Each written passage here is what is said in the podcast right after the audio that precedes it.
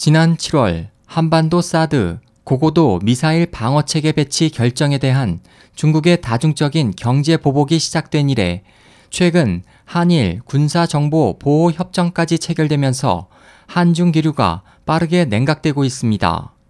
지난 9월 중국은 한국산 설탕에 대해 세이프가드 긴급 수입 제한에 나섰고 10월에는 중국 내 시장 점유율 1위인 한국산 폴리아세탈에 대한 반덤핑 조사에 착수했습니다.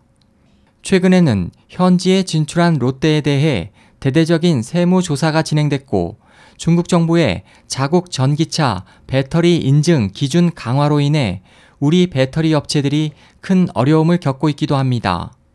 관광 및 문화, 패션 등 분야도 보복의 대상이 되고 있습니다.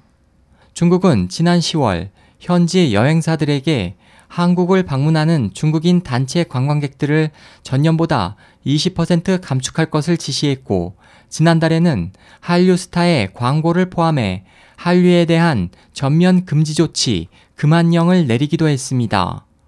그로 인해 중국에서 제작하기로 했었던 드라마, 영화 계약이 파기됐고 제작 발표회와 사인회 등이 무산됐습니다. 그동안 쇼핑 위주의 유커 관광으로 수혜를 받아온 면세점과 백화점 등도 매출 감소로 시름이 깊습니다. 의류 분야도 예외가 아니어서 지난달 말부터 대중 매출이 급감해 지난해 같은 기간보다 35% 정도 감소했습니다. 명동 상인들도 6호 감소로 울상을 짓고 있습니다. 한국관광공사에 따르면 중국인 관광객은 7월 91만 7,519명에서 10월 68만 918명으로 3개월 만에 24.8%가 줄었습니다.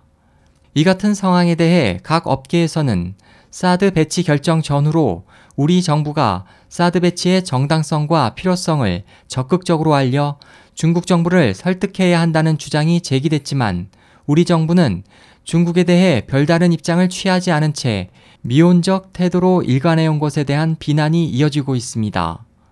SOH 희망지성 국제방송 홍승일이었습니다.